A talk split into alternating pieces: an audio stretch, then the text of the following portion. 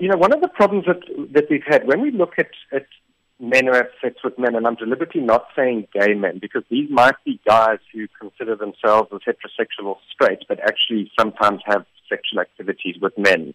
They may even have sex with men and women.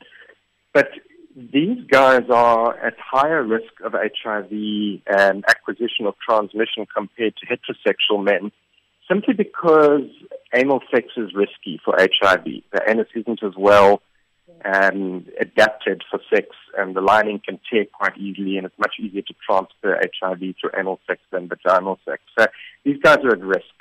And if you look at the HIV rates in South Africa among men who have sex with men, they're always higher than among straight men in the country. So it's a group who, who are very vulnerable. And then the other problem is if you look at the kinds of prevention methods that, that straight guys use, some of those are not effective in men who have sex with men. So, for example, condom use, um, although it works, condom use rates have always been very low um, in research studies of men who have sex with men. So it doesn't look like condoms are a particularly good or desirable option for all men who have sex with men.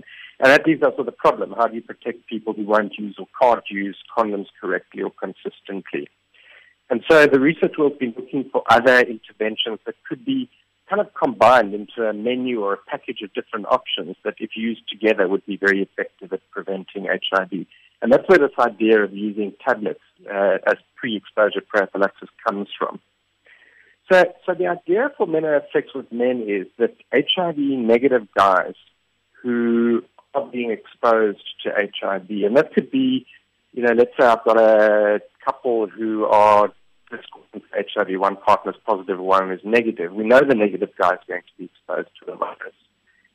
And we were looking for an option to try and prevent that. So that's what this PrEP thing is. Now, what it means is that men who think that they're at risk of HIV could take one tablet of Truvada daily, and that would reduce their risk of becoming HIV positive if they're exposed to the virus by 86% or more. And that's what the PROUD study showed. So the idea is you don't drop all the other preventions. You don't say to people, don't use condoms, don't treat STIs, don't have as much sex as you like. That you don't do that. What you do is you have a conversation with these guys and you add the PrEP to whatever prevention method they're already using. So it's an, it's an add-on um, protection rather than a replacement protection.